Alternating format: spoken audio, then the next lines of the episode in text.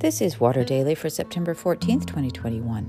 This week we look at Mark 9 30 to 37, in which Jesus teaches his followers about discipleship, service, and humility.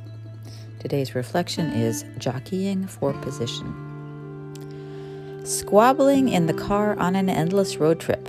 That's what I think of when I read this week's gospel passage and Jesus' questioning of his disciples.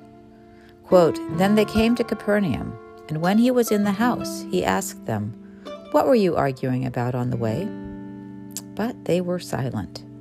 For on the way they had argued with one another who was the greatest. There is something about traveling that increases tension, and when your leader has just announced that soon he will be arrested, tried, and executed, that tension can go through the roof. Afraid to ask Jesus what he was talking about, his disciples instead turned on each other, talking about who was greater than the next.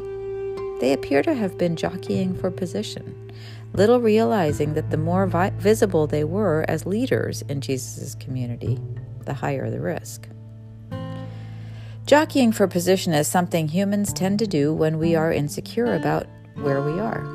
Oh, there are some ruthlessly ambitious people who are always looking for an angle to get ahead, but most of us stay pretty content unless the ground starts to shift.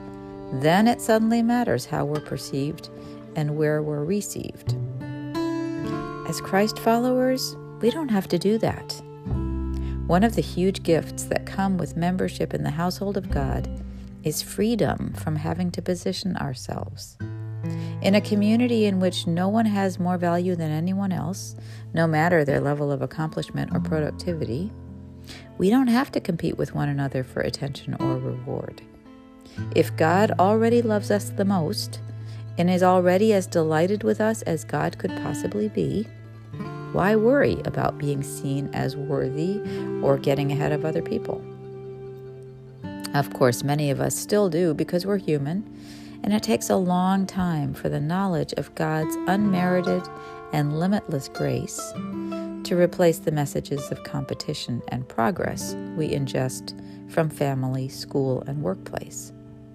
It doesn't hurt to remind ourselves daily of our infinite worth in the eyes of the infinite being, or to remind each other. If Jesus' disciples had grasped that sooner, they would have had a different experience of being with him.